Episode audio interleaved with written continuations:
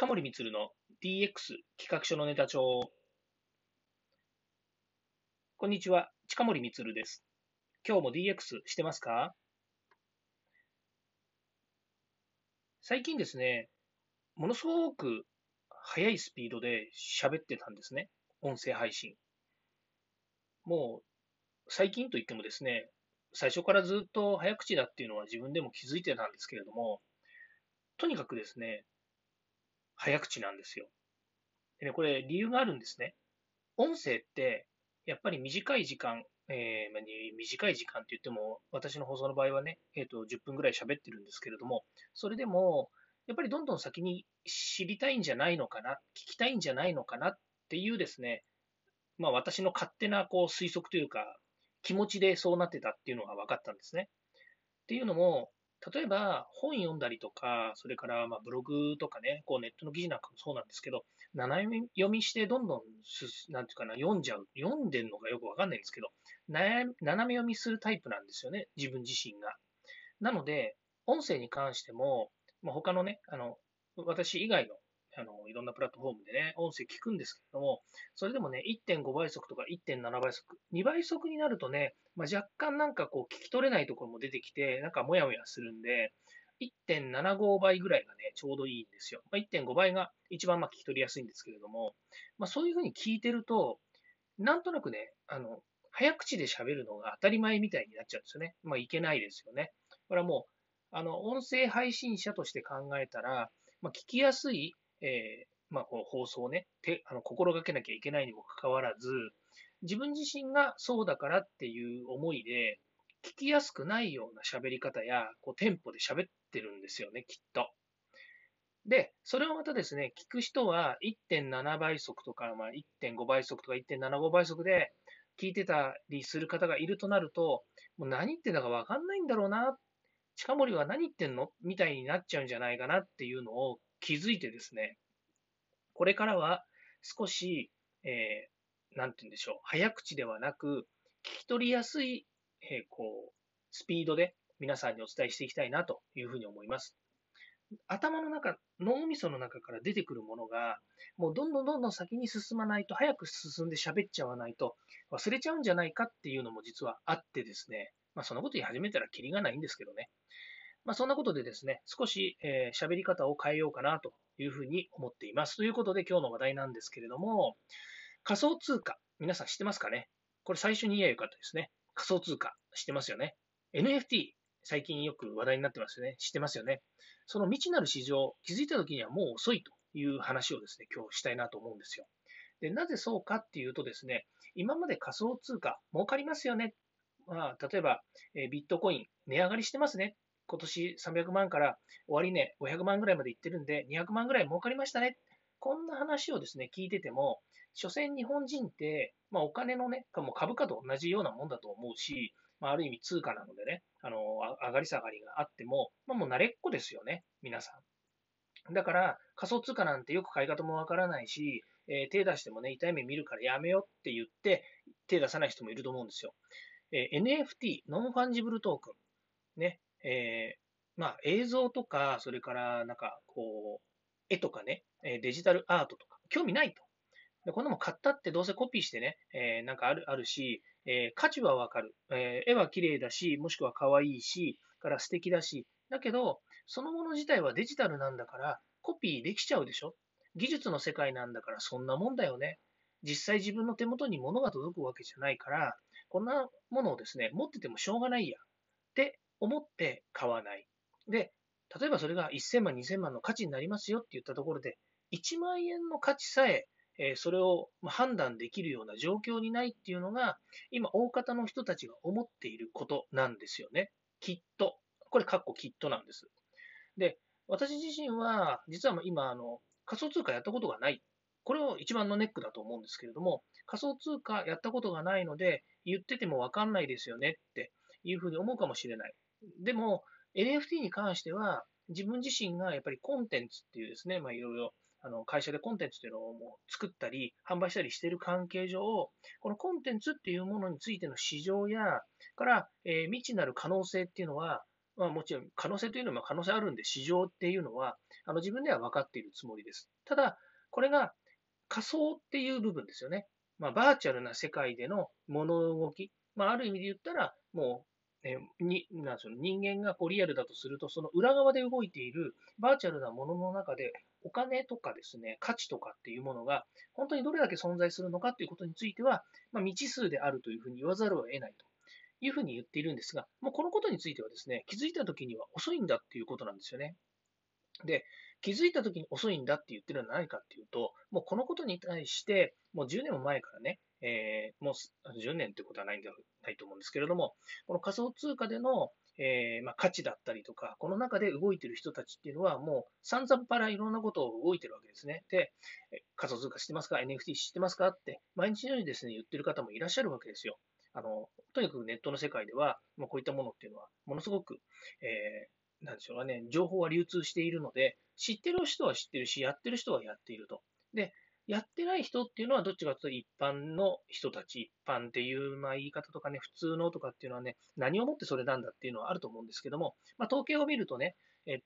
日本人の、ほんの数パーセントぐらいしかこの仮想通貨とか NFT をやってないっていう統計が出ているので、まあ、その統計の中で言うんだとすると、おおむね知ってるけどやらない、もしくは知ってるけど、手を出すつもりがないというような人たちが大方だと思うんですよ。言ってること一緒だな。まあ、とにかくやってない人が多いと。で、気づいた時には遅いって言ってるのは、やってなければやりようがないっていう話なんですよね。まあ、宝くじも買わなければ当たらないって言ってるのと一緒に同じようにですね、仮想通貨や NFT も買わなければ、まあ、そこには到達しないというかですね、価値も築けないということになると私は思ってるんですね。で、まあ私は、やるつもりで今ね、動いてるんですけれども、じゃあ早くやれよって話もあるんですけどね、なかなかまあ思い越しが上がらない部分もありますと。ただ、コンテンツ今作ってるので、まあそのうち NFT でね、売り始めようかなと思ってるんですけど、まあ、売ったところでね、価値がすぐつくかなんていうと、これまたね、今度はマーケティングというかビジネスの世界なので、まあ、苦労はするでしょうと。まあ、そんな話はちょっと置いといてね。今日ニュースがありました。何かっていうとですね、朝ニュースを見てたらね、GMO の熊谷さんが出てきたんですよ。なんで GMO の熊谷さん今出てくるのかなと。で、前見たときは何で見たかっていうと、コロナでテレワークになりましたと。で、テレワークになって次は、このコロナウイルスのね、ウイルスのための活動として、まあ、注射をね、打つ場所を提供しますというふうなことを熊谷さんが言ってるのがテレビに出てて、で久しぶりに熊谷さん出てきて、今度はなんだろうな、コロナのことで話するのかなと思ったらね、なんと、坂本龍一のミスタークリスマス、違う、メリークリスマス、ミスターローレンスっていう音楽ですね。これライブ配信した音源なんですけど、この音源のね、メロディー595音、まあ、いわゆるおたまじゃくし595音を分割して1音ずつですね、NFT で売るって言い始めたんですよ。で、売る金額が1おたまじゃくし、まあ、おたまじゃくしって言ってもね、縦に並んでいますよね。和音とかだと縦に並んで2個とか3個あるんですけど、その、1つの縦の音ですね、1音って言ってるんですけど、まあ、和音なので3おたまじゃくしが入ってくるかもしれないんですけども、その1つの縦の列をですね、595音として分割してですね、NFT で売るらしいんですよ。でね、1個1万円で売るんですって。そうすると、595万円になりますよね。うん。面白いことをしてますよねっていうことなんです。それをね、熊谷さんのグループ会社、GMO ファイナンスホールディングスの連結の会社である GMO アダムっていうところが NFT やってるんですけれども、この NFT のところで、まあ、コレクタブル NFT という形ですね。この名前はどれでもいいんですけど、そこで販売を始めますということなんですよ。でね、これ面白いなというふうに思うんですけど、これPR タイムズの方ですね、リリースが出ているので、貼っつけておきますけれどもね、URL。1音ですね、1万円で税込みで売りますというふうに言ってですね、まあ、税込みって言ってるとこ面白いですね。税っていくらなんでしょうね。まあいいや。そうするとですね、決済方法がイーサリウムとかクレジットカードとかね、銀行振込とかで選べるということで、通常ね、まあ、こういう、NFT なんかの決済だと、いわゆるブロックチェーンのね、仮想通貨で支払いますということで、まあ、イーサリウムとかね、ビットコインとかで払いますというふうになるんですけども、今回クレジットカードとか銀行振込、つまり日本円で払えるんですけど、それをですね、まあ、GMO アダムの方がですね、いわゆるその仮想通貨という形にして、NFT で保持できるという形なんですね。まあ、NFT っていうのは、音楽とか、映像とかの、権利を有するための、仕組みというふうに言ったらいいでしょうかね。で、その NFT のですね、購入者、まあ、595人、まあ、もしかすると、何人かが1人が1つじゃないかもしれないので、まあ、それをですね、この12月の21日から23日の3日間で販売予定ということで、まあ、これ殺到してるというふうに言ってるので、もう売れない、もう買えないでしょうね、と思うんですけれども、これね、面白いなと思うのが、ここに書いてあるんですけど、面白いんですよ。NFT はアーティストおよびレーベルは推奨しませんが、アダム・バイ・ GMO では二次流通や外部マーケットへの出荷も対応していますって言ってるんですよ。つまり、アーティストは二次流通、つまり1万円で売ったものを、1万円以上の価値、もちろん1万円以上の価値があるんですけども、それをですね、いわゆる、中古販売って言わないですよね。中古じゃないんだけど、二次流通、三次流通まっていうのかな。二次流通させることは推奨しないと。だけど、それは対応しますよっていうふうに言ってるんですよね。ここはすごい面白いなと思ってて。つまり、坂本龍一個人としては、これが、なんていうんですかね、流通することっていうのはあんまり、なんか推奨はしていないと。推奨ってどういう意味なんですよね。まあ、応援するかしないかはちょっと置いといて、推奨しないと。なんでそれを言うかって、595万円の、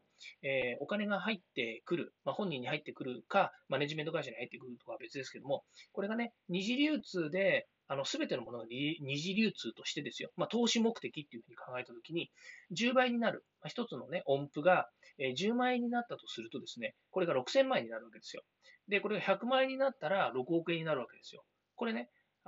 そんな価値じゃないよと思えばそうなんですよね。だから、まあ、単純に6億でもいいですよ。6億円になりますと。で、面白いのはね、この、NFT の600個、595個ですから、丸めて600個って言いますけど、600オタマジャクシを、買った人たちに対してですね、この坂本龍一の、メリークリスマスミスターローレンスの、26小節目までの直筆音符、これをですね、作成したらしいんですけど、これをですね、オークションで買えるらしいんですよ。この人たちだけが入手できる権利を持ってるらしいんですよね。この600おたまじゃくしの人たちですよ。で、それの金額がね、オークション価格が10万円なんですって。もう10万円で落札なんかするわけないじゃんと。まあまあ100万円でも1000万円でも坂本龍一の、あれですよ。直筆ですよ。直筆の音符が買えるんですよ。これすごくないですか？だけど、これね、こういう風に言ったら、なんかね、坂本龍一のある種の権利を全部もらえるんじゃないかっていうふうに思われるかもしれないですけどね。これちょっと間違いなんですよ。メリークリスマスミスターローレンスの、音源とですね、音源って言ったって、これ、ライブ音源ですからね。もともとの、例えば私たちが知っている、メリークリスマスミスターローレンスって言ってるのは、当時、戦場のメリークリスマスっていう映画の中で、使われた、この音楽としてですね、その時のアナログ、まああの時アナログですよね、アナログの音源の、例えばマスターテープがあったとすると、そのマスターテープを変えるってわけじゃないんですよ。そのライブをやった時の、音源ですから、まあ言ってみたら、いろんなところでライブをね、坂本龍一がやってたとすると、その音源っていうのは、まあ、これまで何十年かこう演奏してきた、ね、中で、ライブ音源っていうのは山ほどあるわけですよ。つまり、これから取る音源も全部音源なんですよね。つまり、無数にその音源っていうのは生み出されていくわけですよ。でもね、ファンだったりとか、その坂本龍一のファンだったりとかね、投機目的っていうことで考えていくと、こういう音源のバラバラにして、販売して持てるっていうことは、無数にあるわけですよね。まあ基本的には無数っつったって有限ではあるのかもしれないんですけども、これもできんじゃない、これもできんじゃない、これもできんじゃない。今言ったように、坂本龍一さんのメリークリスマスミスターローレンスだけでもね、1ライブの中でのその曲のおたまじゃくしだけで595音なんですよ。例えばライブをやった時にね、10曲とか15曲とかやったら、まあ、1曲を600にしたってね、10曲やったとすれば、単純に6000おたまじゃくしなわけですよ。ね、6000おたまじゃくしで、1万円で売ったとすれば、それだけで6000万。ね、それが10倍の価値になったら、それで6億。ね、全然なんか何言ってんだろう。よくわかんなくなっちゃいましたけど、おたまじゃくしの話してるからね。でもその後、その楽譜をね、しかも楽譜もそうですよ。その時に書いた、書き下ろしたじゃないんです。例えばモーツァルトとか、バッハがね、手書きで書いた、その、曲ありますよね。その曲を丸ごと権利をもらえるってわけじゃないんですよ。その曲の楽譜ですね。書いた楽譜を渡すだけであって、その音楽の著作がもらえるわけじゃないんです。著作権がもらえるわけじゃないですね。これがね、なんかね、すごいなと。ちょっと熱く語ってしまって、もう15分も喋ってて申し訳ないんですけれども、つまりですね、この仮想通貨 NFT っていう市場が、できてね、で、その中にどういうマーケット、その中の、そこのっていうのは、仮想通貨とか NFT っていうのはただの箱ですからね、その中に今リアルで売っているいろんなものを、今度そこにぶち込んでくるわけですよ。マーケティングと称してね、いろんなものを販売していくんですけど、その販売の仕方が、今言ったように、おたまじゃくし1個ずつ売りますよなんて、今ね、世の中、今度はリアルの話で言うと、リアルの中でね、おたまじゃくし1個ずつ売りますなんて誰も買わないですよね。CD とかね、MD とか、MD はもう言わないわ。CD ももう言わないんだよね。例えば1曲買いますと。例えば、Apple とかね、Amazon のストアで曲を買いますっていうふうに言ってるのは買うと思うんですけど、おたまじゃくし1個売りますって言ったって買わないじゃないですか。だけど NFT という中で唯一無二のおたまじゃくし1個を自分が所有できるって言ったら買うんですよね。いや、不思議だわ。すごいわ。ということで、この仮想通貨 NFT の未知なる市場っていうものにね、もう気づいた時に遅いって言ってるのは、もう今こうやって始めてね、例えば GMO さんだったりとか、このマネジメントをね、すると言っている、幻冬舎さんとかね、それからこれの、いろいろ、周りで動いている音楽関係者とかね、こういった人たちがさっき言ったおたまじゃくしだとか楽譜だとか、そういったもの、じゃあ他の人に展開しようと。じゃあ誰それに展開しよう。大物アーティストのあの人に展開しようとかって言って、今度やってったら、もうどんどん今までやってきた音楽っていう中のマーケットの中に、新しいマーケットがどんどんできてくるわけじゃないですか。これすごいですよね。で、私たちはやってない人、例えば仮想通貨や NFT を今やってない人、それからその価値にも気づいてない人っていう人は、気づいた時にはもう遅いっていうのはそういう話だということなんですね。すいません。ちょっと熱くなって17分も喋っておりますけれども、そういうことなわけですね。これ、今年の年末、ね、今日12月23日気づいてよかったなと。ちなみに今日12月23日、私誕生日なんです。一般に公開していないので、知らない方も多いと思いますけど、私の誕生日ということもありましてですね、昔は天皇誕生日だったんですけど、今はもう亡くなりまして、今日は平日になりましたけれども、